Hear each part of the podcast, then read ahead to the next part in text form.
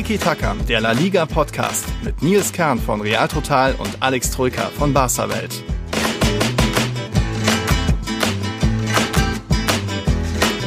Ho, ho, hola. Naja, Weihnachten ist noch nicht ganz, die Adventszeit hat angefangen. Trotzdem hat Real Madrid schon ein paar Geschenke verteilt.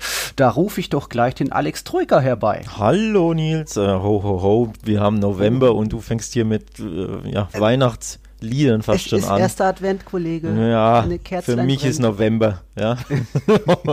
Du läufst immer noch im Badehose. ich bin tatsächlich auch ein bisschen Weihnachtsmuffel, muss ich dazu sagen. Also von daher, sorry, aber da bin ich nicht so viel zu haben. Aber du freust dich bestimmt, dass Real Madrid mal wieder zwei Geschenke verteilt hat, dass sie großzügig waren. Ja, das fand ich tatsächlich gar nicht so schlecht, Das muss ich ehrlich sagen, ja. Also Darüber reden wir heute natürlich auch über eine sehr schöne Jubelgeste von Lionel Messi, ohnehin Barcelona. Wenn sie gewinnen, glaube ich, dann ist das irgendwie immer deutlich und hoch in La Liga. Atletico hat im Mestalla bestanden, auch Sevilla hat gewonnen. Jetzt gerade, wir nehmen wieder Sonntagabend auf, während des Spitzenspiels. Es steht noch 1 zu 1 zwischen Real Sociedad und Villarreal, also da der erste gegen den dritten. Das schauen wir uns so parallel an. Also da ist viel passiert schon in La Liga. Mal gucken, was dann heute Abend noch passiert. Und deswegen, hallo, schön, dass ihr wieder da seid. Wir sind Tiki Taka. Erstmal ein großes Danke geht natürlich wieder raus an unsere Patreons. Die sind mittlerweile 32. Das neueste Mitglied ist der Peter Smesnik, oder Entschuldigung, wenn ich den Nachnamen jetzt falsch sage. Der kommt aus der Real Total Community. Ich glaube, Alex, da ist mittlerweile die Real Total Community Mitglieder deutlich stärker vertreten als die Barca Welt Community. Da Ja, das noch ein bisschen die Werbetrommel wollte ich gerade sagen, das kann ich mir nicht gefallen lassen. Also, liebe, liebe Barca-Fans, liebe Cooles, hier, wenn ihr das hört, was soll das? Ja, wir können uns doch hier nicht unterkriegen lassen von den Blancos, von diesen Madridistas. Das können wir uns nicht gefallen lassen. Also, Leute, hier, wie schaut's aus? Unterstützt uns, supportet uns. Wir wollen die äh, ja, blau-rote Fahne auch ein bisschen hochhalten, ne? Genau. Jo, aber nichtsdestotrotz natürlich heißen wir jeden willkommen, also egal ob er Real-Fan ist, Barca-Fan ist, Cadiz-Fan Oder Atletico wie der Leo. oder Atletico-Supporter oder ja, Huelva mag. Ihr seid natürlich alle willkommen oder einfach nur La Liga-Sympathisanten. Ja, wir machen ja da keinen Unterschied. Und wer ein Patreon bei uns ist, darf natürlich auch Fragen äh, stellen und so Tiki-Taka mitgestalten. Das haben in diesem Fall der Johannes und der Niklas getan. Da kommen wir später drauf an den jeweiligen Stellen. Wir haben jetzt vom 11. Spieltag ein Spiel des Spieltags gefunden, ein Aufreger des Spieltags, ein Tor des Spieltags auch. Und ja, mal gucken, was hier noch zwischen in, bei dem Spitzenspiel im Anoeta passiert. Aber wir fangen mal an, würde ich sagen, mit ja, dem, was im Mestalla passiert ist. Real Madrid dort kolossal mit 1-4 blamiert, gescheitert. Aber Atletico hat das Mestalla eingenommen, hat zwar auch ein bisschen Hilfe gebraucht, am Ende hat ein Eigentor die Partie entschieden, aber Atletico weiter auf Meisterschaftskurs. Ja, ich muss ehrlich sagen, ich meine, ich hätte unentschieden getippt, ne? Auf jeden Fall äh, hätte ich Ich hab's richtig getippt. unabhängig vom Tipp hätte ich Valencia besser erwartet, muss ich ehrlich sagen. Mhm. Also einfach, ja, mutiger. Also mir war das, mir war das äh, zu ängstlich und ja, ich hätte sie wirklich Offensive erwartet, weil gegen, gegen äh, Real Madrid hast du ja gesehen, auch wenn es jetzt Elfmeter waren, ne? drei von der Mhm. vier Tore, aber trotzdem, die Elfmeter musst du auch erstmal rausholen, sprich, du musst nach vorne spielen, um im Strafraum aufzutauchen, ne? logischerweise. Mhm. Und dementsprechend hat mir das einfach gefehlt, ne? dieser Gang nach vorne, dieser Mut, diese ja, bisschen Draufgängertum. Tum Atletico ärgern, die ja nur 0-0 unter der Woche in der Champions League gespielt haben, da Genau. nicht nur enttäuscht haben, sondern eigentlich ein bisschen müde davon sein müssten, zumindest äh, ja auf dem Papier und dementsprechend Valencia war ausgeruht. Ich habe da echt ein besseres Mhm. Valencia erwartet und bin enttäuscht. Weniger aufgrund des Ergebnisses, klar. Gegen dieses Atletico kannst du immer verlieren, vor allem 0-1, ne? Wer wüsste das besser, wenn nicht ich? Aber ja, der Auftritt von Valencia war mir, war mir zu schwach, muss ich sagen. Atletico eigentlich in allen Belangen, auch Zweikämpfen, äh, Passwerte, Ballbesitz, Abschlüsse überlegen. Und da muss man dann wieder die großen Statistiken rausholen. Sie haben ihren Vereinsrekord ausge ausgebaut, jetzt 25 Spieltage ohne Niederlage. Real Madrids eigener Rekord liegt bei 28, also der wackelt und Barca's Rekord ist dann noch ein ganzes Stück weiter weg. 43 Spieltage hintereinander ohne einmal zu verlieren. Krass. Mal gucken, ob das Cholo noch erreichen kann. Aber jetzt auch sechster Sieg in Serie, das ist schon meisterlich auch. w- Und genauso meisterlich auch Jan Oblak. Der hat jetzt sein 200. Spiel in La Liga gemacht und davon, ja, kolossale 112 ohne Gegentor beendet. Das ist eine unglaubliche Statistik für einen Torhüter. Ja, also, apropos unglaubliche Statistik, ich bin ja wieder immer wieder begeistert, welche Statistiken du hier auspackst. Ne? Ja. Toll, toller Service. Ja. Ähm, hatte ich so gar nicht auf dem Schirm, vor allem ich habe es ja eh immer nicht so mit Zahlen, von daher bin ich immer glücklich, mhm. wenn du die auspackst, weil ich kann mir die jetzt schon nicht mehr merken, die du da gerade vorgelesen hast, um ehrlich zu sein. Ja, ähm, nee, aber um zurückzukommen auf Oblak, absolut krass. Also er gewinnt ja fast jedes Jahr den ähm, Sam Samora ist es, ne? Für einen mhm. Torhüter, genau. Außer letzte Saison, da war es Genau, da war es Couture, aber ansonsten, klar, ähm, ja. hat er da immer die weiße Weste, was natürlich auch daran liegt, dass Atletico einfach wenig zulässt. Also er muss nicht immer so viele Paraden auspacken, sondern mhm. in der Regel ist halt die, hält die Abwehr einfach unglaublich dicht oder eben wie diesmal am Wochenende, Valencia macht zu wenig. Fünf Torschüsschen übrigens nur abgegeben. Mhm. Ne? Ich weiß jetzt ehrlich gesagt gar nicht, wie viel aufs Tor überhaupt, aber nur fünf abzugeben in einem Heimspiel, bei dem es ewig 0-0 steht, ist einfach ja. zu wenig. Also ja. hinten und vorne zu wenig.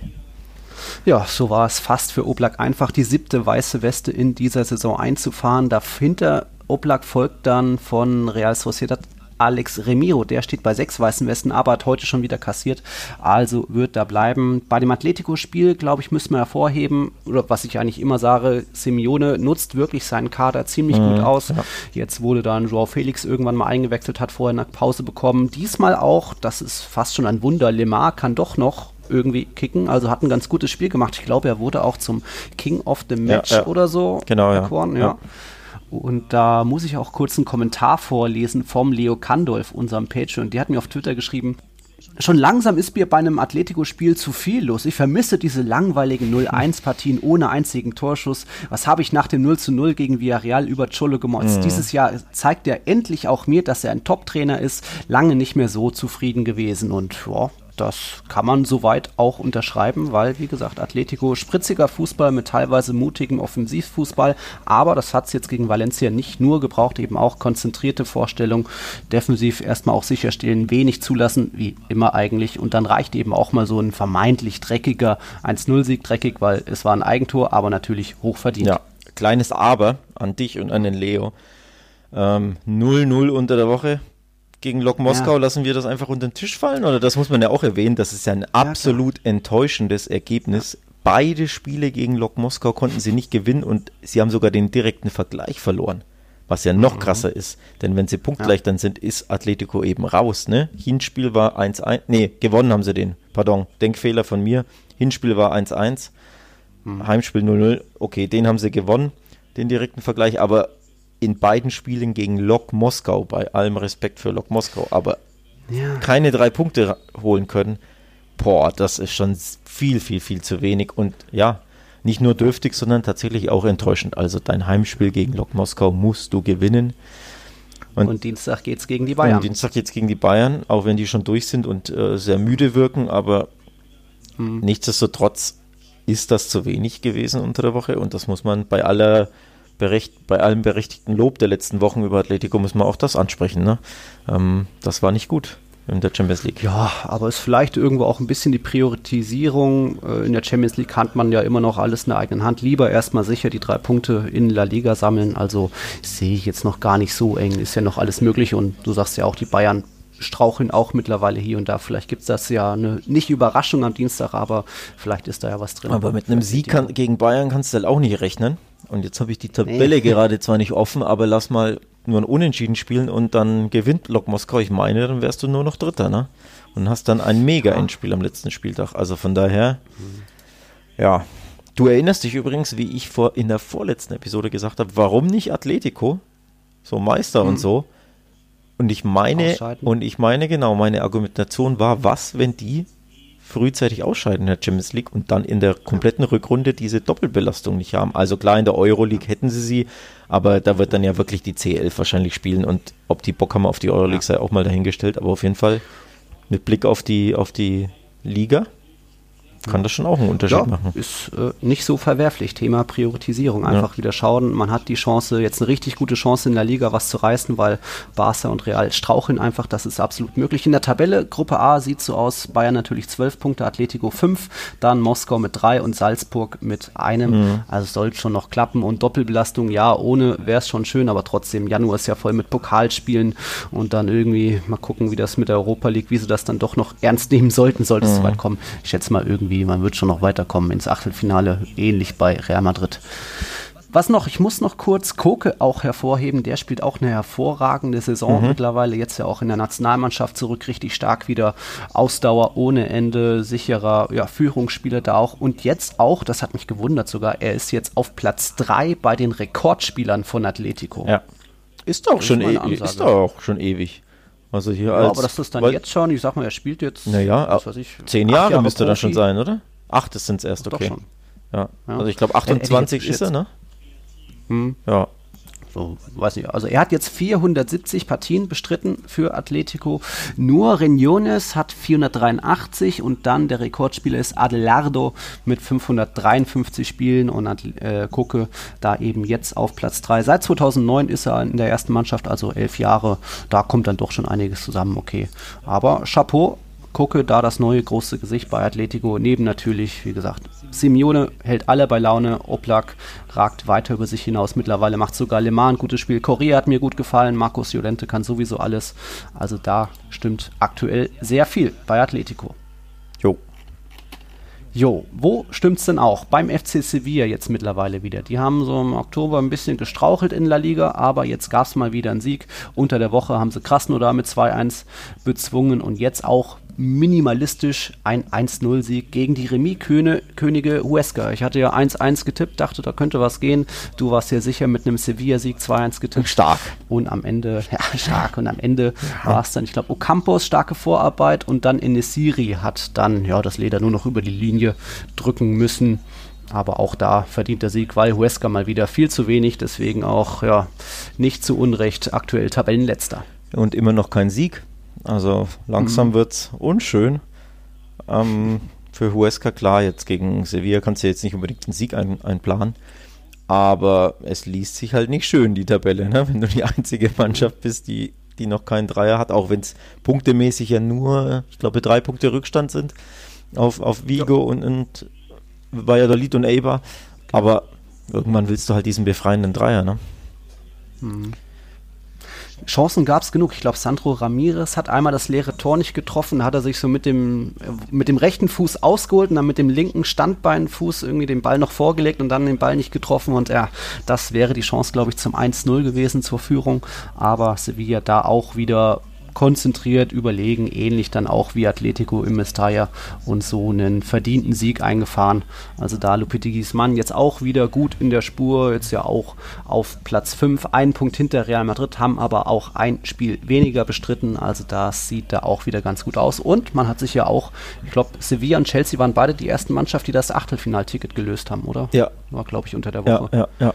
Ich muss sagen, bei, bei Huesca habe ich auch, wenn ich das Spiel quasi richtig fast richtig, komplett richtig getippt habe. Ich hätte mir spielerisch mehr erwartet von Huesca. Hm. Ähm, also die Passquote von 69 Prozent, ne?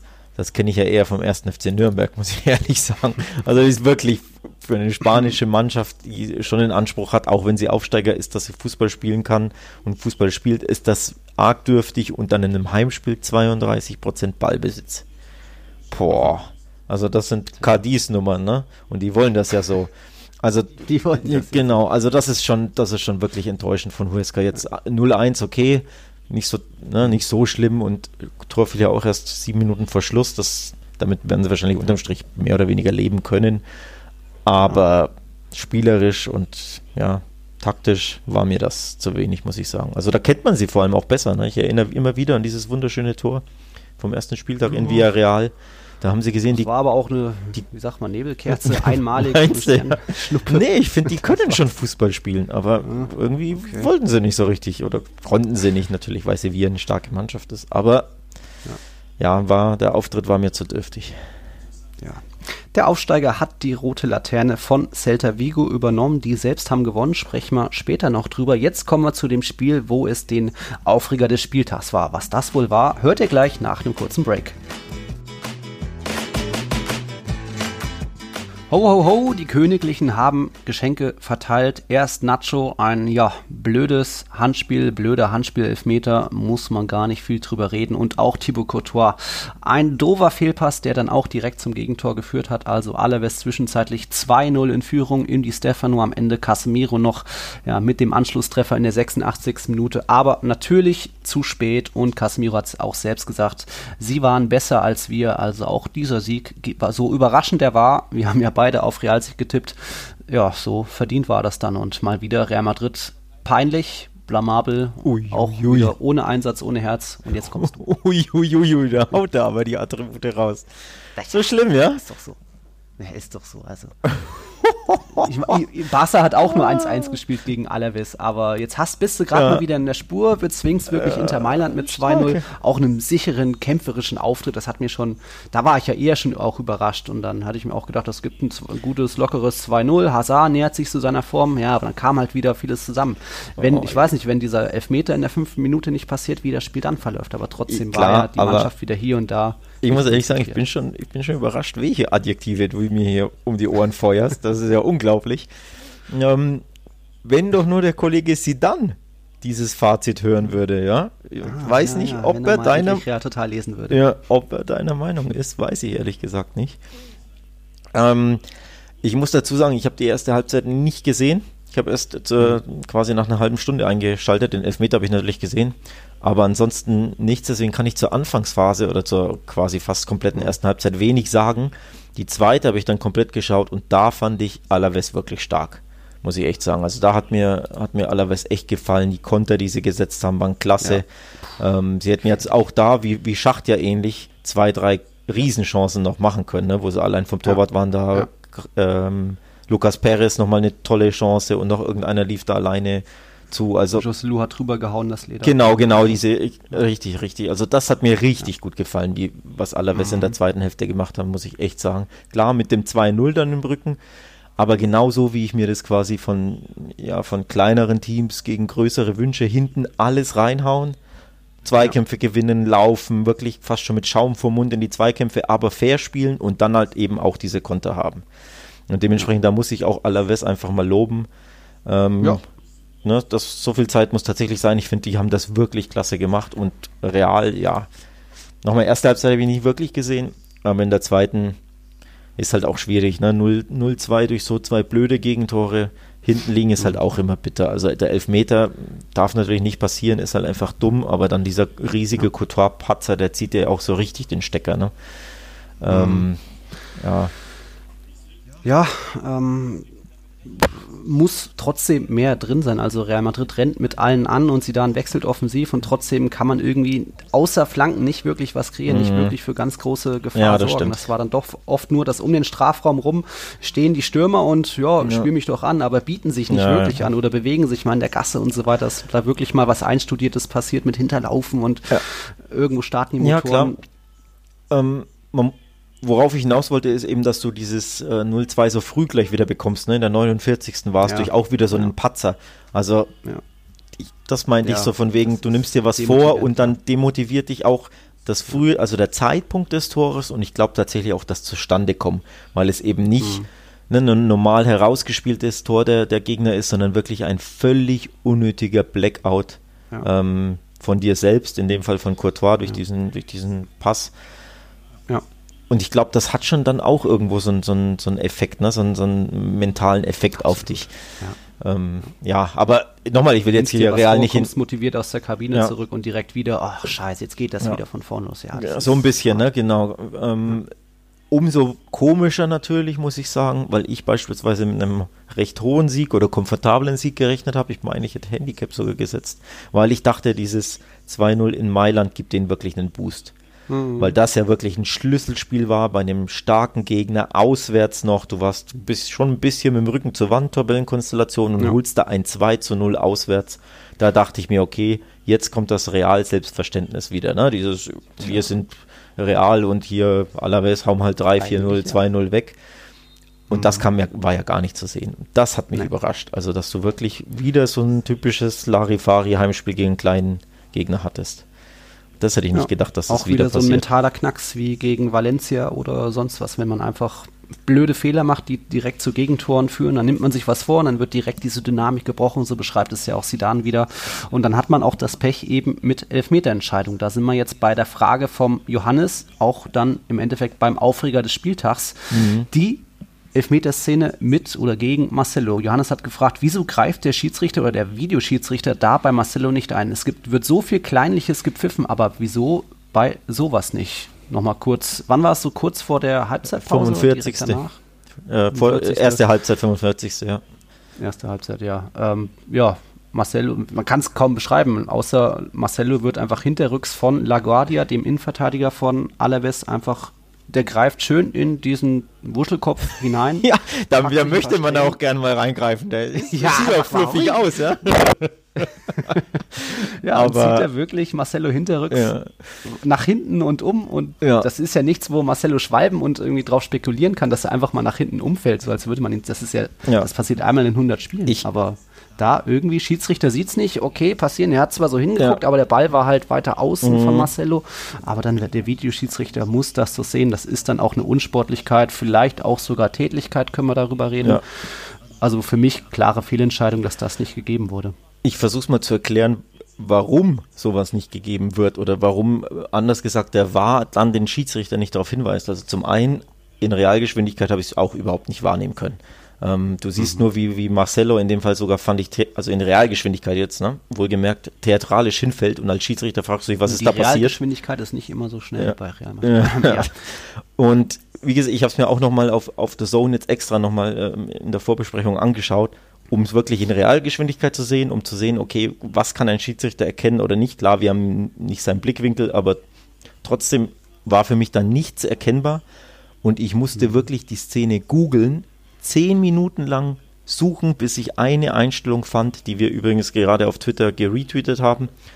Und wenn ich mit jetzt die, oh, genau, mit dem Tiki-Taka-Account, ähm, wenn ich jetzt auf die schaue, und das ist eine schöne Dauerschleife, weil die Szene ist nur drei Sekunden lang, ist das ein klarer Elfmeter, den du geben musst, beziehungsweise wenn du natürlich der Wahr bist, musst du dem Schiedsrichter sofort Bescheid sagen und ihm diese Szene schauen.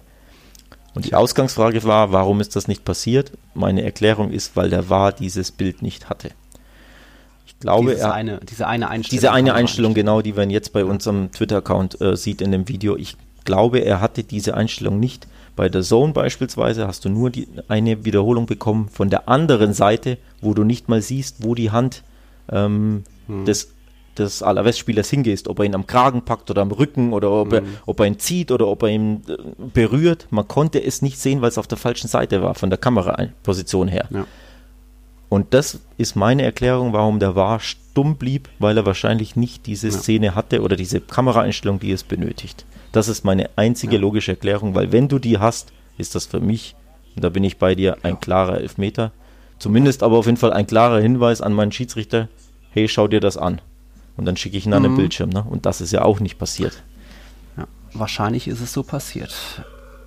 Nichtsdestotrotz, Thema Elfmeter für Real Madrid gab es jetzt am dritten Spieltag hintereinander einen Strafschuss. Äh, insgesamt waren das ja sogar jetzt schon fünf Elfmeter gegen die Blancos mit Valencia eben drei Stück da allein. Das gab es zuletzt vor 18 Jahren in der Saison 2002-3 und jetzt halte ich fest, der La Liga-Rekord für die meisten Spieltage hintereinander Elfmeter kassiert liegt nur bei vier oder das hat es, glaube ich, noch nie gegeben. Sprich, wenn Real Madrid auch am Samstag in Sevilla einen Elfmeter kassiert, dann wäre das ein neuer Negativrekord. Also mal gucken, ob Ramos fit wird, aber Varan Nacho passt jetzt auf, das ist nicht schon wieder. ich wollte gerade sagen, mal gucken, ob Ramos fit wird, also ob er fit wird, ja. um einen zu äh, verursachen quasi. Also zu verursachen. Naja, ist ja auch bekannt dafür, ne? Ja. Den einen oder anderen ja. Mal, vor allem in. Glorreiches Comeback wäre das. Ja, genau. Also tatsächlich, so abwegig halte ich das nicht, ne? So einen, den möglichen Rekord. Also Sevilla war schon auch wie mal so einen Elfmeter vielleicht mal ein bisschen rausholt oder zumindest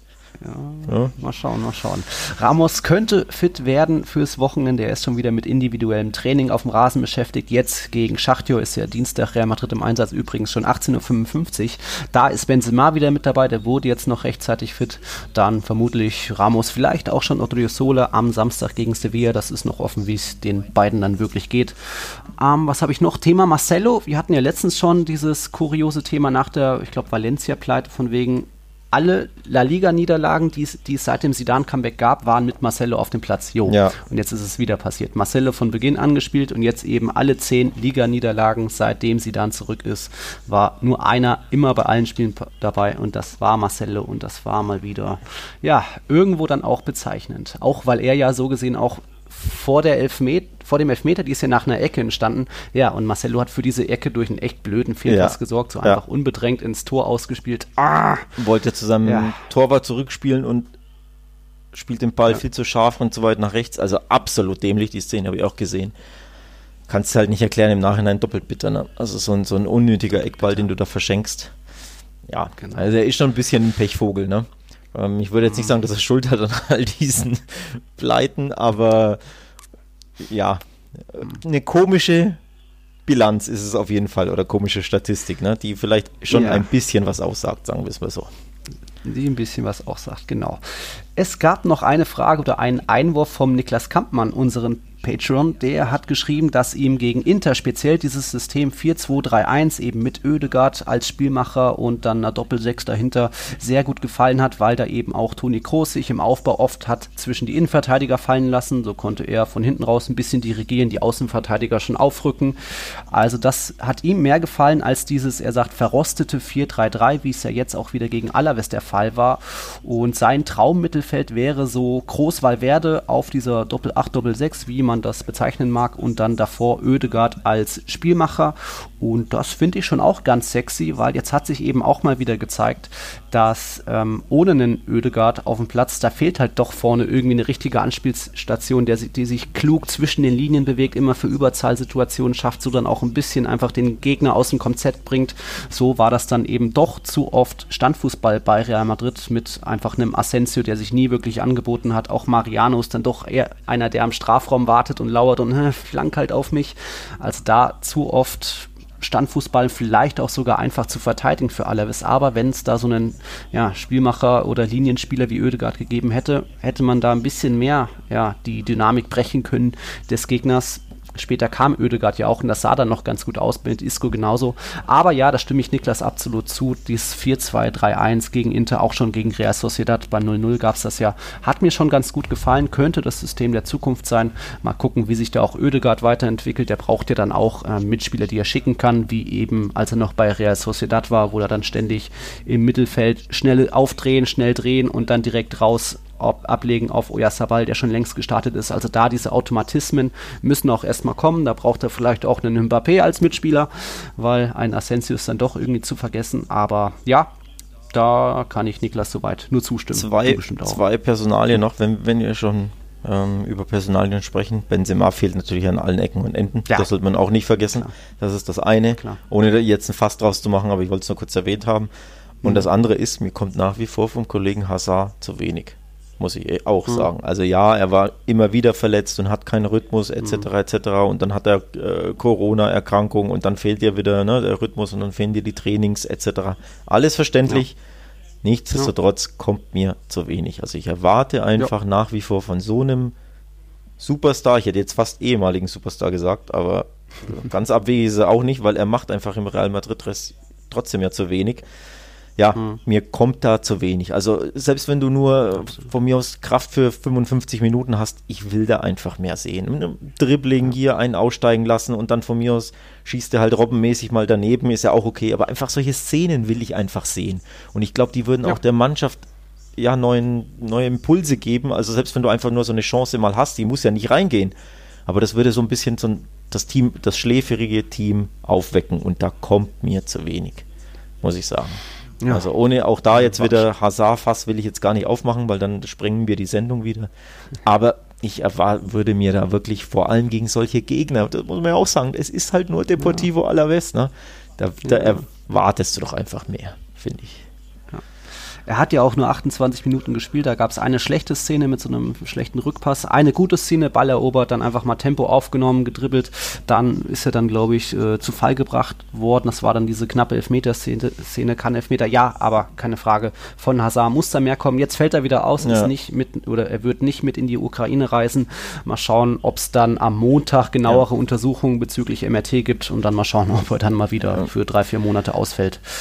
Der, das mit den 55 Minuten war jetzt allgemein gemeint, ne? Also selbst wenn ja, du jetzt, ja. ne, weil du ja unregelmäßig spielst, nicht so lange Kraft mhm. hast, dass er in ja. dem Spiel keine 55 Minuten am Platz war, weiß ich natürlich. Ich meinte allgemein, ne, dass ich einfach in, gerne mehr Aktionen sehen würde von ihm jetzt. Ähm, Natürlich aber auch da wieder doppelt blöd, einfach, dass er ausfällt.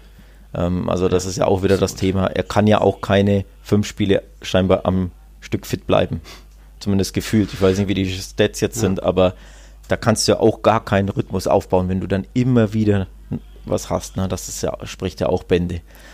Und da ja. sind wir dann eh wieder beim Thema Belastung und enger Kalender. Jetzt äh, fünf Wochen, zehn Spiele, was ja auch ein heftiges Programm ist. Carvajal wieder verletzt, jetzt Hazard, wo man auch gucken muss.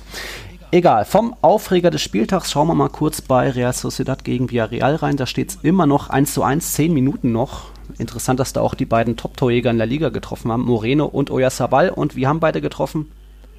Äh, was, wie noch? Was? Was für Tore waren es? Elfmeter. Ja, beide wieder Elfmeter verwandelt, also auch bezeichnet. Sind ja, äh, Villarreal ist ja bekannt dafür, viele Elfmeter zu bekommen. Ich meine, letzte Saison die meisten bekommen.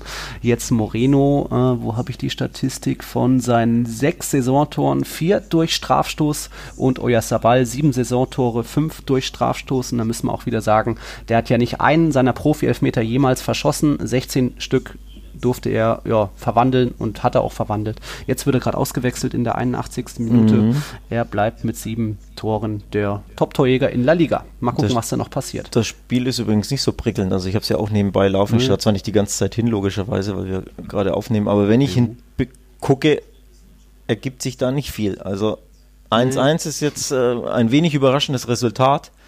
Aber fußballerisch oder dramaturgisch hätte ich mir ein bisschen mehr erhofft. Ich gucke jetzt gerade, ich habe sogar 1-1 getippt. Jawohl. 1-1 getippt. Schiri pfeif ab. Und soll ich, soll ich dir noch was sagen? Wenn es bei dem 1-1 bleibt, dann, dann äh, gleichst du aus. Ja, dann selbstverständlich. Unseren Tipp 39 zu 39. Ja, stop the count, sage ich dann nur, ja. stop the ja, ja, der ja. ist schon ausgelutscht eigentlich, aber man, er passt halt auch immer so gut, ne? Ja.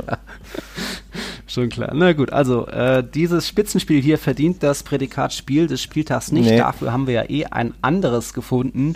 Das hat das Prädikat Spiel des Spieltags verdient, weil dort kam es zu einem, wie sagt man, einer Drehung des Spiels. Eine Remontada, eine, eine Aufholjagd. Eine Remontada, sie, eine Aufholjagd.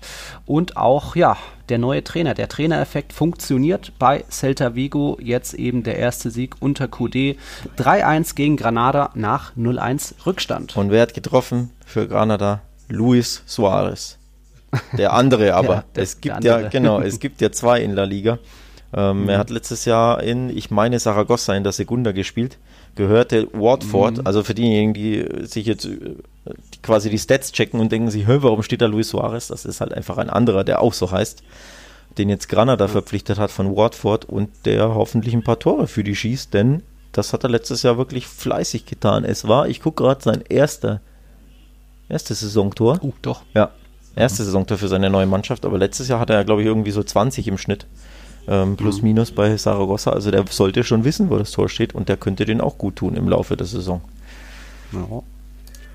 War auch ein schöner Chip, glaube ich, den er da so über den Torhüter gespielt hat. Hat aber die Freude hat nicht lange gehalten. Zwei Minuten später war dann Celta mit dem 1-1 zur Stelle. Nolito musste dann auch fast nur einschieben. Also da schick herausgespielt. Und dann hat es lange gedauert. Dann gab es ein paar Chancen auf beiden Seiten. Granada hat eine dicke vergeben und übers freie Tor geschossen. Auch Nolito noch eine dicke Chance vergeben, aber dann so ein bisschen, äh, wie sagt man, äh, Iago Aspas zur Gala rausgeholt. Hat zwar nur eine Torbeteiligung durch eine Vorlage, aber wurde zum Man of the Match Match ausgewählt und dann be beteiligt beim 2 zu 1 Miguel Baezas erstes Profitor, kam ja aus Real Madrids Jugend mit dem 2-1 und dann auch der andere Joker Fran Beltran hat auch Aspas aus ganz spitzen Winkel so rübergelegt, an der Torlinie lang und auch dann Fran Beltran ebenso aus spitzen Winkel mhm. gerade so noch den Ball drüber gebracht.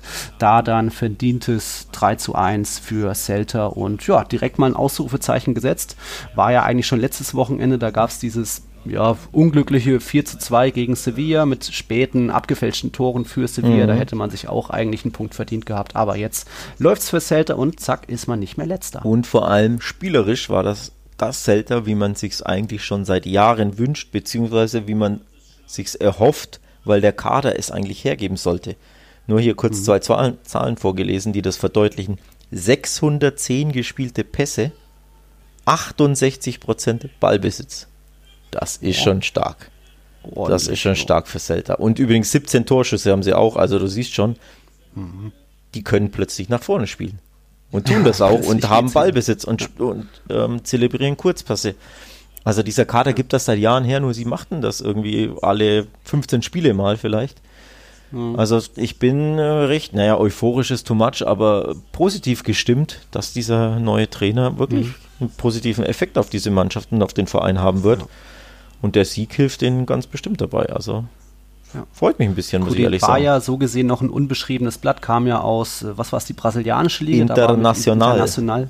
Tabellenführer. Genau. Da haben wir ja schon bei Cavanis Friseur gelesen, dass er eben für mutigen, aber auch effektiven Offensivfußball steht und lieber ähm, seine Stürmer vorne pressen lässt, als dass sich alle laufstark oder laufintensiv zurückziehen sollen. Also dass da schon ein bisschen Mut besteht für Risiko, für Angriff und das war dann auch eben jetzt wieder sehenswert. Wie gesagt, Spiel des Spieltags für uns, das 3 zu 1 und da auch spannend, dort in dieser Partie kam es zu einem Haare ziehen und das dann mit Rot sogar geahndet wurde. Das war dann in der Nachspielzeit, da hat dann der Oka Jokoslu von Celta, ich glaube dem Luis Mia, der lag so am Boden und es sah erst aus, als würde er ihm nur so, was weiß ich, hier mal so kurz leicht wischen, aber nee, hat er auch so in das Haar gegriffen und äh, das hat sich der Videoschiedsrichter angesehen und da gab es dann nachträglich noch eben die rote Karte dann in der 97. Minute. Also da auch spannend, bei Marcelo wird es nicht gesehen oder hat man die, nicht die richtige Kameraeinstellung gehabt und hier bei Celta, da war das Spiel dann eh schon gelaufen mit 3-1, ähm, gab es dann auch eine rote. Da fällt es einem auch dann leichter hier rot zu geben, ne? wenn das Spiel eh schon rum ist. Mm. Hat es weniger Konsequenzen aufs Spiel. Nee, ich will ja niemandem was unterstellen, um Gottes Willen. Ne? Ja, ja. Aber ja. ja. also kurioses Spiel, ging kurios zu Ende, war mhm. schön anzusehen und wir hoffen mal, sagen wir jetzt mal ganz neutral, ne? wir hoffen mal, dass Celta zumindest mhm. den, den Offensivfußball oder den mutigen Fußball beibehält, denn das würde der Liga gut tun. Genau. Gut. Jetzt haben wir zwei Kategorien schon abgefrühstückt. Fehlt noch eine Kategorie mit dem Tor des Spieltags. Die Partie gibt's gleich nach noch einem kurzen Break. Das Tor des Spieltags hat nicht unbedingt Lionel Messi erzielt, der hat zwar auch getroffen, aber ich glaube, die Bude von Antoine Griezmann, die kann man sich hin und wieder nochmal anschauen. Also schaut euch das nochmal bei The Zone an. Hat da aus, was waren das, 22 Metern sich mal ein Herz gefasst. Der Ball ja auch auf seinen Fuß fast schon gefallen. Ich würde fast sagen, er musste ihn nur, nur noch über die Linie schieben, aber was? schicker Volley, schön, Scherz. Den hätte ich auch gemacht. Da höre ich mich ja direkt. War ein Golasso. Absolut. Tut ihm auch gut. Also hat er in den letzten Spielen eh immer getroffen. Mhm. Aber jetzt auch wirklich so ein, so ein Traumtor nicht mehr äh, zu schießen, ne? wo du ja wirklich so ein bisschen den Frust und äh, die angestaute Wut und was auch immer, die Enttäuschung wirklich ja, mhm. von der Seele schießen kannst, fast schon literally, ähm, das tut ihm, glaube ich, schon auch gut. Und man hat auch gesehen, auch da wieder ein spezieller Torjubel für seine Tochter, hat er im mhm. Nachhinein erklärt. Ähm, das sieht natürlich ein bisschen ja, bescheuert aus, aber. Wenn das Toni ähm, Groß sieht, oh oh. ja, stimmt. Stimmt, stimmt, stimmt. ähm, nee, er hat danach sogar gesagt, dass er ähm, beim Frühstückstisch seine Tochter gefragt hat, wünschst du dir irgendeinen besonderen Torjubel? Und sie hat dann mhm. gesagt, ja, sie hätte gern den und den. Also dementsprechend war es ein Jubel für, für die Tochter. Mhm. Und mhm. ja, ich glaube auch das äh, verdeutlicht ein bisschen die Lockerheit, ne? dass er eben ja. so peu à peu, Stück für Stück allmählich wieder zum, zum alten Griesmann wird. Mhm. Ähm, da braucht er einfach diese Lockerheit. Das ist einfach, einfach enorm wichtig für ihn. Ja, ja, schon speziell äh, für Griesmann vielleicht deprimierend, wenn er so auf die Tabelle schaut. Da stehen ganz oben seine beiden Ex-Clubs mit San Sebastian und Atletico. Aber jetzt Barca ist langsam dann doch vielleicht wieder in der Spur. Jetzt gab es unter der Woche natürlich ein 4-0 gegen Kiew, deutlich und das auch locker ohne Messi und so weiter. Und ich hatte es angesprochen, wenn Barca in der Liga gewinnt, dann meistens deutlich und hoch. Mhm, Wir erinnern uns an das 4-0 gegen Villarreal, an das 3-0 gegen Celta. Betis gab es jetzt 5-2 und jetzt eben 4-0. Also entweder sie hauen richtig einen raus oder ja. sie machen, landen eine richtige Bauchplatsch, Bauchlandung, Platscher, was auch immer. Ja, ist schon kurios, ne? Ein bisschen. Ähm, mhm. Ja, im Endeffekt steht und fällt es und das verdeutlichen die Zahlen ja auch irgendwo mit der Chancenverwertung. Ähm, ja. ne, wenn es läuft und wenn sie die Dinger machen, dann sind sie so stark, dass sie A mehr Torchancen, Torchancen haben und die dann auch verwerten und dann eben auch, auch als Mannschaft dieses Selbstbewusstsein haben und diese Lockerheit. Aber wenn du eben verkrampfst, mhm. weil du negative äh, Erlebnisse hast, weil du ein paar Spiele verloren hast, weil du Pech hast bei Elfmetern etc., ne? also Klassiko, mhm. Getafe, wir haben es ja eh schon hundertmal erwähnt, dann fehlt dir auch diese Lockerheit und dann verschießt du dann auch mal die Dinge. Auch Griezmann hat ja unfassbare äh, Chancen ja. versemmelt in den, in den Spielen vor der Länderspielpause. Ja. Also da sieht man mal, wie die Psyche des, des Menschen und des Fußballers ja, ja. von Negativ- und Positiverfahrungen ja, zehrt und lebt und beeinflusst wird. Also schon ein bisschen kurios. Absolut. Es war ja auch ein besonderer Tag für den FC Barcelona. Großer Geburtstag. Mhm. 121, wow. Ja, hättest mir ein kleines Ständchen singen können. Kam wieder nichts, ne?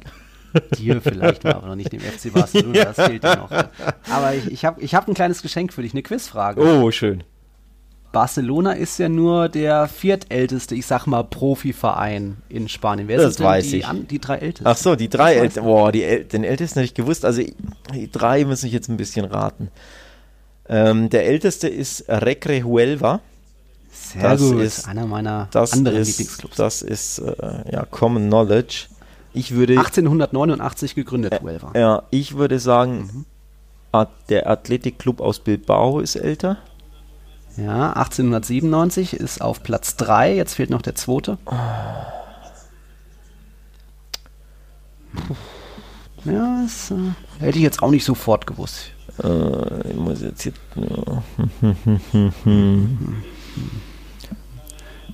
Real Madrid und Atletico erst äh, mit einer 19 davor gegründet. Ja, genau. Nee, nee, nee, die habe ich tatsächlich schon im, im Kopf ausgeschlossen, wenn ich hier live. Ihr könnt mir quasi beim, beim Denken zuhören gerade. Ähm, nee, ich versuche es ein bisschen durchzugehen. Ich bin mir nicht sicher. Ich will jetzt auch hier nicht einfach fünf Namen rausballern, sondern ja. schon ein bisschen nachdenken. Wie alt ist denn Osasuna? Uh, na, die haben doch jetzt 100-Jähriges dieses Jahr. Stimmt, gehabt. die haben 100-Jähriges. Ja, ja, das, 1920, ist ja, das ist ja, dumm. Ja, das stimmt. Das hätte ich. Es kommt aus der Nachbarschaft von Huelva. So in Andalusien hat es ja angefangen. Ich pass auf, ich, ich hatte einen Gedanken, aber ich habe keine Ahnung, wie alt sie sie sind. Das war nur so ein Gedanke. Hm. Ich hatte aus irgendeinem Grund, den ich aber nicht erklären kann, Murcia im Kopf. Aber oh. ich weiß nicht warum. Ja, ich habe keine Ahnung, das wie alt sie sind. Das mir nur so. Ich, ich hatte jetzt auch nur, auch nicht alle, nee, alle Zweit- oder Drittligisten natürlich untersucht. Real Murcia 1920 auch okay. gegründet. Ja, also keine Ahnung. Es ist der FC Sevilla. Echt jetzt? Oh, 1890 gegründet. Oh, das wusste ich nicht. der älteste Erstligist. Das wusste ich tatsächlich nicht, dass die so alt sind. Ja. Da siehst ja, du doch. Ist ein kleines Geheimnis. Weil, aber in Andalusien hat eben das Fußball, äh, oder ist, hat sich der Fußball verbreitet in Spanien, deswegen erst Huelva, ja. dann Sevilla. Vielleicht gibt es auch noch andere Clubs, die mittlerweile in der dritten Liga spielen. Das weiß ich jetzt nicht. Ach so, ich dachte, so du hast. Hm. Ach so. Ich, vielleicht gibt es wirklich irgendeinen so Dritt- oder Viertligisten, der theoretisch äh, 1891 nee, das dann gegründet wurde. Oder was? Das ist aber vielleicht ist es auch wirklich dann diese Topliste mit Huelva, Sevilla, Athletic und dann Barça 1899 hm. gegründet, heute 121 Jahre. Schön. Ich erwarte Schön. immer noch so. ein kleines Ständchen, aber es kommt einfach nicht. Nee, nee, nee. Von einer Geburtstagsfeier kommen wir dann, äh, das Thema dürfen wir natürlich auch nicht außer Acht lassen, zu einer Trauerfeier oder zumindest einer sehr schönen Geste. Lionel Messi trifft und man hat ja schon ja, gedacht, erwartet, was macht er? In Gedenken an Diego Armando Maradona. Er zückt oder er zieht sein Trikot aus und was war darunter? Das Trikot der Newell, Newell's Old Boys, seinem, seinem Jugendclub aus seiner Heimatstadt und Geburtsstadt Rosario. Und jetzt kommt's, Diego Maradona hat da tatsächlich fünf Spiele absolviert. Das war mir gar nicht, hatte ich gar nicht mehr auf dem Schirm. Ich habe die Woche die mhm. Doku angeschaut auf Amazon, kann ich übrigens jedem nur empfehlen, auch dir, falls du sie mhm. nicht gesehen hast. Ähm, mhm. Diego Maradona heißt die und ist echt sehenswert und beleuchtet aber hauptsächlich seine Station äh, in Neapel. Also nicht wirklich, was davor war in Argentinien und auch nicht, was mhm. danach war, sondern wirklich fast ausschließlich Neapel. deswegen hatte ich das gar nicht mehr auf dem Schirm. Und er wurde ja dann äh, gesperrt bei der, ähm, aufgrund von Dopings und hat dann, keine Ahnung, zwei Jahre oder so nicht gespielt. Ging dann zu Sevilla und von Sevilla, wo er auch nur 25 Spiele ja. oder so absolviert hat. Ja. Dann ging er für fünf Spiele zu Rosario und von Rosario nochmal für halbe Saison, Saison Ach. zu den Boca Juniors und dann hörte er auf. Und dieses Rosario Intermezzo, äh, Newell's Old Boys, sorry, ne, in ja. Rosario, das hatte ja. ich auch nicht mehr auf dem Schirm.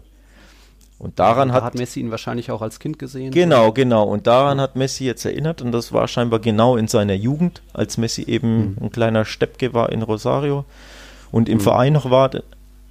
Ja, aber ich hatte das tatsächlich gar nicht mehr auf dem Schirm, dass Maradona für die Newell's Old Boys spielte. Wie gesagt, fünf Spiele mhm. und Messi hat ja. eben das Originaltrikot von damals heute angehabt, ausgezogen und dann so zum, zum Himmel gezeigt und mit einer Pose gejubelt, die genau so Maradona auch getätigt hat bei den Newell's Old Boys. Also sogar so die Pose nachgeahmt. Genau, ja. genau. Gibt's ein, ich habe es getweetet, dass man es auch sieht. Äh, genau die gleiche, gleiche Geste, gleiche Pose. Also eine schöne Erinnerung. Ja, ähm, ja war schon bewegend und ich glaube tatsächlich, diese Szene, diesen Jubel werden wir in 20, 30, 50 Jahren noch sehen. Ich glaube, das ist so, wird äh, so ein ikonischer Jubel werden, dass wir das wirklich okay. ähm, auf Ewigkeit noch diese Bilder sehen werden. Also es ist echt eine, eine schöne Sache von Messi, muss ich echt sagen. Okay. Schöne Geste. Na gut, das schauen wir mal. äh, du hast die Amazon-Doku empfunden. Wenn ihr noch was lesen wollt, liebe Zuhörer, dann empfehle ich euch die Facebook-Seite Baumgarts Fußballblog. Der hat auch einen sehr langen Artikel über Maradona geschrieben, sehr interessant über die Zeit in Neapel. Aber jetzt Abpfiff zwischen Real Sociedad und Villarreal. 1-1 im Spitzenspiel und tatsächlich, da habe ich gerade die Führung yes. übernommen am letzten yes. Spieltag bei den Tiki-Taka-Tipps und jetzt steht schon wieder 39 zu 39. Ah! Stark. Hätte ich doch auch mal 1-1. Oh, ich dachte, Real übrigens, die wollen, den siebten Jetzt war doch mal kurz hier. Äh, Villarreal ja. will in der 110. Minute noch einen Elfmeter haben. Ei. Aber der hat Guck keinen Bock mehr, Schiedsrichter. Nee, der hat keinen Bock, glaube ich. Ich glaube auch nicht. Da war der Ball. Ja, Moreno. Der hat abgepfiffen. Der will auch nicht mehr. Hier, die gehen alle hin mhm. und er, nee, ich will jetzt nicht. Ich will mir das schnell die Basken in die Kabine. Genau, schnell die einhauen ab und die anderen lamentieren und er sagt, nee, der Bildschirm ist schon aus im Warroom. Ja. Die hat schon den PC runtergefahren. Ich kann, ich kann jetzt nicht mehr nachschauen. Äh, unglaublich ist doch das.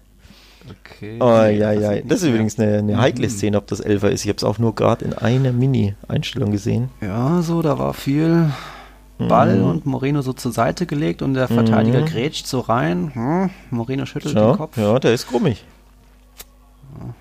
Ja. Ganz ehrlich, ich bin zufrieden mit dem 1-1. So, Glückwunsch. Aber ja. noch ist der Spieltag ja nicht vorbei. Ja, Montagabend noch Betis gegen Eber, da habe ich 1-1 getippt. Du hast auf einen 2-0-Sieg der Betikos getippt. Vom Habe ich das echt? Eber. Ja? Ich schüttel meine Tipps immer so aus dem Ärmel, muss ich ehrlich sagen. Ich denke da nie groß drüber nach. Ähm, Echt? Meist, weil ich, weil ich so im Stress bin und du mich dann immer nervst, der hier die Tipps abgeben und ich habe hab überhaupt, keine, genau, ich hab überhaupt keine Zeit dafür, ja, ohne Witz. Also das ist hier, was ich hier erzähle, ist nicht mal, nicht mal im Spaß, das ist 90% äh, ernst. Ich habe oft wirklich keine Zeit, wenn mich Nils nervt mit seinen, mit seinen Tipps und deswegen feuere ich die einfach nur schnell raus, ohne groß drüber nachzudenken. Mhm. Ähm, also ich weiß nicht, ob du dich da groß vorbereitest beim Tippen, aber ich, auch bei der Bundesliga übrigens, ich mache Kicktipp mit Kumpels, auch da denke ich nicht groß drüber nach, sondern einfach das Bauchgefühl. Also hm. es gibt ja Leute, die schauen dann die Verletztenliste nach ne, und, und äh, wälzen Statistiken. Ich schaue mir schon die Form an, die letzten Spiele, nee, auch das, mal Bilanzen zwischen den Vereinen. Nee, das mache ich, das mach ich überhaupt nicht. Nee, das mache ich nicht. Ja, aber sieht man, es bringt ja nichts. Also jetzt gleich dann zwischen uns. Mann. Ja, es gibt ja auch kein Geheimrezept. Das sind Fußballspiele. Ne? Ja. Keiner hat eine, ja, hat eine Glaskugel. Also Logisch. klar, man kann natürlich, wenn jetzt eine Mannschaft 40 Spiele auswärts verloren hat, dann macht es vielleicht schon Sinn, auf wieder eine Niederlage zu tippen. Gleichzeitig mhm. kann man auch sagen, ja, irgendwann ist es soweit und man kann auf Sieg tippen. Ne? Ja. Äh, von daher, ja, wie man es macht, ist falsch mhm. in der Regel. Ne? Wir waren ja eben noch nicht ganz fertig mit Barca. Ich hatte noch eine Frage an mhm. dich, beziehungsweise unser Patron, der Kim André Vives, hatte eine Frage an dich bezüglich der Präsidentschaftswahlen. Was gibt es da für neue Entwicklungen? Jetzt hat der Gaspar sich noch mit eingemischt. Wie sieht es da aus? Was kannst du da kurz vielleicht zusammenfassen? Ich wollte gerade sagen, kurz ist das Stichwort, weil das ist halt dieses Riesenthema, ähm, das man immer schwerlich behandeln kann in wenigen Minuten. Im Endeffekt die Kurzversion ist, der Wahlkampf geht jetzt so richtig los. Nach und nach präsentieren sich neue ähm, Kandidaten. Ähm, Toni Freixer äh, war früher ähm, ja, Boardmitglied, tritt jetzt an. Ähm, den der einen oder anderen gibt es jetzt auch Rousseau, der war jetzt Ex-Vorstand unter Bartomeo und Ex-Vize ist ja zurückgetreten, der ähm, tritt jetzt auch an, hat seine Kandidatur bekannt gegeben und Morgen am Montag wird erwartet, dass Joan Laporta, der berühmte Ex-Präsident unter den oder bei den glorreichen äh, Jahren Barca's unter Guardiola, da war er mhm. Präsident, dass er jetzt auch antreten möchte. Das ist so der, der große Name und der ja, zweite große Favorit neben Victor Font. Und dann muss man jetzt abwarten bis voraussichtlich 24. Januar wird die Wahl sein. Bis dahin wird es noch im Wahlkampf rund gehen. Also, ja. Mhm. Und viel bei Barca will zu lesen auch. Ja, leider, ne? da wird es ja nicht langweilig. Jeden Tag gibt es da neue Aussagen. Ähm, ja. Und natürlich gibt es jetzt die ganzen Wahlversprechen. Ne? Der eine sagt jetzt, äh, er will den und den holen. Ist ja üblich so mhm. im Wahlkampf, ne? dass du immer, mhm. immer Wahlversprechen machst, mit Spielernamen hantierst. Ähm, ich glaube, ja. Rousseau hat gesagt, er, er würde gerne Neymar zurückholen. Man erwartet jetzt, dass morgen Laporta sagt, hier Haaland ist mein Transferziel. Uh, okay. Es ist natürlich die unglücks unglücklichste Zeit, solche Versprechungen zu tätigen, weil der Verein ist ja so pleite wie noch nie zuvor wahrscheinlich in seiner Historie. Mhm. Darüber können wir mini, mini, mini kurz sprechen, denn es gab jetzt endlich eine Einigung bei den Gehaltsverhandlungen. Ähm, Barca-Spieler verzichten auf einiges an Kohle und Barca spart 122 Millionen durch eingesparte Gehälter und rund 50 Millionen an variablen Vergütungen, also an Erfolgsprämien.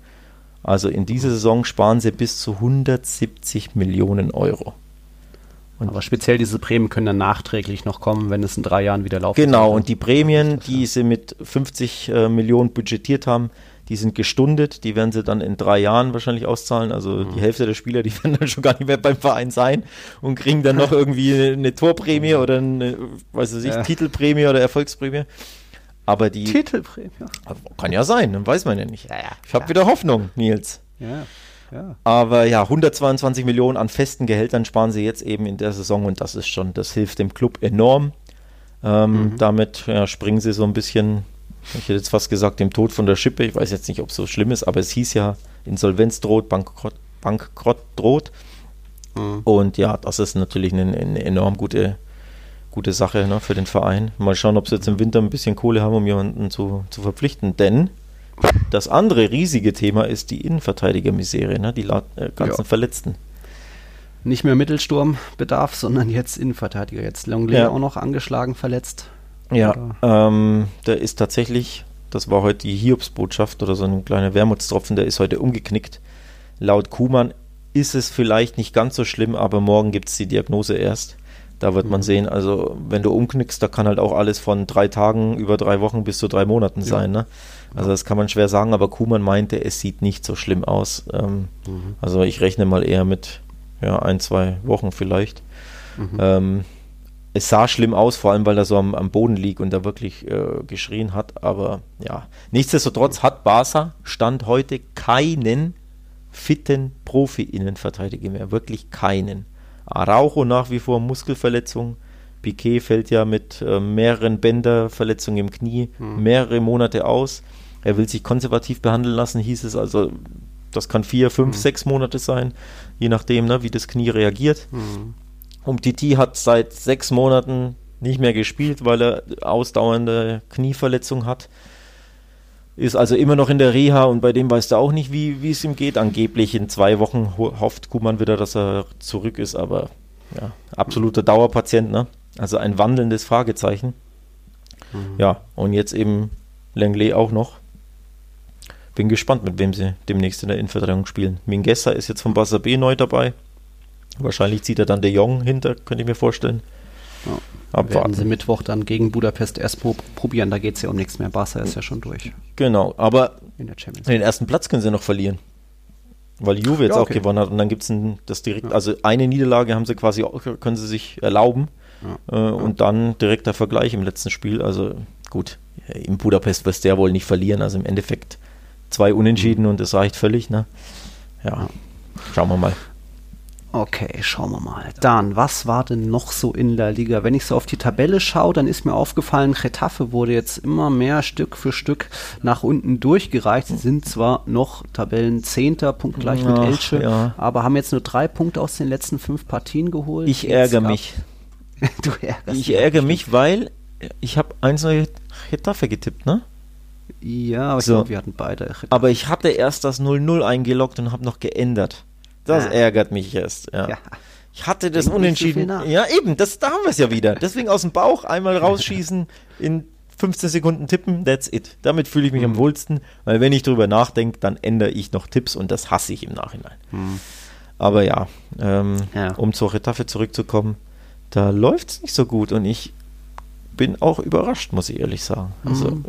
normalerweise sind sie ja wirklich so eine kleine nervige Maschine, ne, die immer die Leistung abliefert und auch irgendwie sein, sein 1-0 irgendwie immer holt, aber es klappt aktuell nicht mehr, ne? Ja, so seit dem Barca-Sieg ging es eher da bergab. Jetzt hat zwar Angel Rodriguez heute mal wieder getroffen, aber irgendwie hapert es da noch. Da auf der anderen Seite, Athletik läuft es wieder ganz gut. Die haben ja am letzten Montag äh, Betis stark mit 4-0 bezwungen. Das war ziemlich schicker Sieg. Jetzt sind sie auch wieder da oben unter den Top 9 mit dabei. Also da gab es ja Fehlstart am Anfang, aber sieht es jetzt auch wieder besser aus. Ähm, Fünf Spiele ohne ja. Sieg. Retafe übrigens. Bitte? Fünf Spiele ohne Sieg ist Retafe. Ähm, ja, drei also, Unentschieden immerhin. Ja. Auch natürlich äh, nicht ganz so leichte Gegner. Ne? Granada ist gut drauf. Villarreal haben sie gespielt. In Valencia, okay, das, da kann es immer mal rund gehen. Hm. Aber trotzdem werden sie enttäuscht sein. Also es ist ein bisschen dünn aktuell. Ja, mir ist noch was generell aus dem spanischen Fußball aufgefallen äh, an diesem Wochenende. Kennst du noch Luca Romero? Boah, muss ich den kennen? Soll ich ja. den kennen? Naja, der ist in der letzten Saison ein, zwei Mal haben wir den mal erwähnt. Der spielt bei Mallorca, jetzt könnte es kommen bei dir. Boah. Das war ja der jüngste Spieler. Ach, der ist das, Liga, ja, mit dem Mallet, genau. mit dieser, mit dieser 80er-Jahre-Frisur, obwohl er selber erst, genau. erst 16 Jahre alt ist, ne?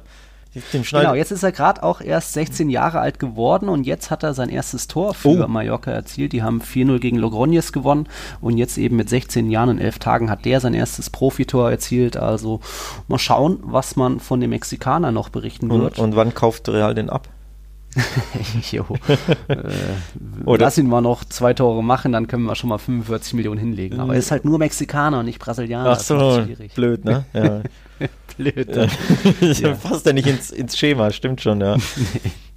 Wenn wir schon in die ähm, Segunda Division schauen, dort gerade ganz oben tatsächlich wieder Mallorca vor Espanyol. Espanyol hatte ja eigentlich einen Traumstart hingelegt, viele Siege. Jetzt Mallorca erste, dann kommen so aus Grijon, Sporting, dann Leganés, Almeria, also auch wieder ein bisschen alte Bekannte. Und ganz unten müssen wir wieder zittern um Saragossa. Die sind drittletzter vor Sabadell und Albacete. Nein. Äh, ja, ich will das da, wieder eine enge Saison. Ja, vor allem ich will ja eigentlich, dass Saragossa aufsteigt. Das ist ja hier so ein, ne, so ein Traditionsverein, von dem ich schon lange hoffe, dass er, dass er zurückkehrt. Und jetzt hat er schon 20 Punkte Rückstand auf den hm. zweiten Platz. Also sprich, das wird absolut gar nichts. Wir müssen gucken, dass ja. sie nicht durchgereicht werden. Das ist echt kurios. Die waren bis vor letztes Jahr bis vor, keine Ahnung, sechs, sieben, acht Spiele vor Schluss waren die, glaube ich, sogar ewig Zweiter mit hm. einigem Vorsprung, also äh, sicherer Aufstieg quasi, haben das komplett verspielt und jetzt brechen sie absolut ein. Das ist schon krass. Hm. Ja, und übrigens Mallorca, trotz Trainerwechsel an 1, ne? Denn Espanyol hat ja Mallorca dem Trainer weggekauft. Genau, das war das, ja, ja. Theater. Ja. Der Moreno, ne? Ja, genau, genau. Ja. Müsste, äh, genau, von daher auch Und, und Leganes auch wieder oben dabei. Oh, interessant. Sie an. Ne? Die Gurkentruppe? Die, unsere, unsere Gurkentruppe, ja. Gut. Den letzten Podcast habe ich mit einem Quiz beendet. Da ging es ja um den Schweinekopf. Mhm. Hast ja, du noch ein Quiz? Das war ja da 20 Jahre her oder 18 Jahre her, egal. Dann, heute ist ja noch Sonntag und heute vor zehn Jahren, da gab es auch einen oh, ganz Mann, besonderen ey. Klassiko.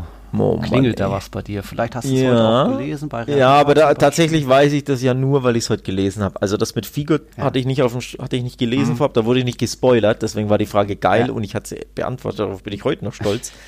aber ja, naja, aber ähm, das, das heute habe ich leider gelesen. Ähm, ja, es ist natürlich das Zehnjährige von Barca's wunderschönem, vielleicht besten Spiel aller Zeiten, dem 5-0 im Klassiko. Der Manita, der berühmten. Von Pep Ja. gegen Mu. Ne? Ja, Ja, 5-0, ja. ja. Das war schon hart, aber trotzdem war das so der Anfang vom Ende vielleicht der Ära Was? Barcelonas. Ähm, Das war der danach Höhepunkt. ging's ja. Ja, aber danach hat sie ja ein bisschen diesen, gab es ja diesen Machtwechsel, weil ein halbes Jahr später gab es das Pokalfinale. Das hat dann Real Madrid mit 1-0 für sich entschieden. Ah. Das ist mir heute Barcelona. egal. Heute ist äh, äh, für Manita Anniversary, ja. Ähm, nee, aber auf jeden Fall Ja, tatsächlich unter Cooles zählt das als das vielleicht beste Spiel des FC Barcelona in seiner Vereinsgeschichte. Ach echt Ja, jetzt? ohne Witz. Oh, Ohne Witz. krass. Also auch vom, äh, vom Fußballerischen natürlich, vom, ne, also wie das Spiel an sich war, wie die Mannschaft gespielt hat. Natürlich das Ergebnis hat eine besondere Tragweite, einfach dieses ikonische Manita im Spanischen, ne, die kleine Hand. Wa- Mhm, Ja. Dann der Jubel von Piquet, der eben die Hand hochhält, das trägt ja, Ja. auch zur Ikonisierung so ein bisschen des Spiels bei. Wie gesagt, das Ergebnis, dann natürlich, dass beide Teams auf eigentlich kompletter Augenhöhe waren mit diesen super ähm, Erzrivalen Pep und Mourinho gegenüber. Ne? Mhm. Barca absolut spielerisch Höhepunkt Messi, Xavi, Iniesta Mhm. etc. Und dann eben, dass es halt einfach auch ein Klassiko war. Ne? Und Ja. also so kommt eins zum anderen, aber spielerisch auch für mich absolut Top 2, seitdem ich Barca verfolge. Das ja jetzt auch schon gut 20 Jahre her ist, fast schon. Ähm, Spannend. Wenn ich da so Madridistas in Spanien frage, was für sie so das beste Real Madrid-Spiel war, dann nennen da die meisten das nennen sie nicht, 4-0 ne? in München.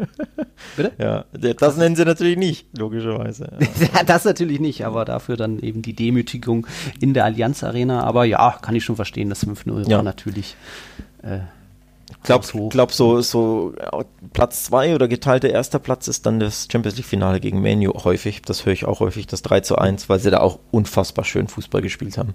das, Ähm. das Finale. Genau, genau, ja. Champions League Finale gegen, gegen Ja, Manchester, ja, das genau. in, in Ja, Wembley. Messi-Kopfball, glaube ich. Nee, nee, das ist im Wembley. Oder? Das Wembley Ach, das war- Finale, nicht das Rom-Finale.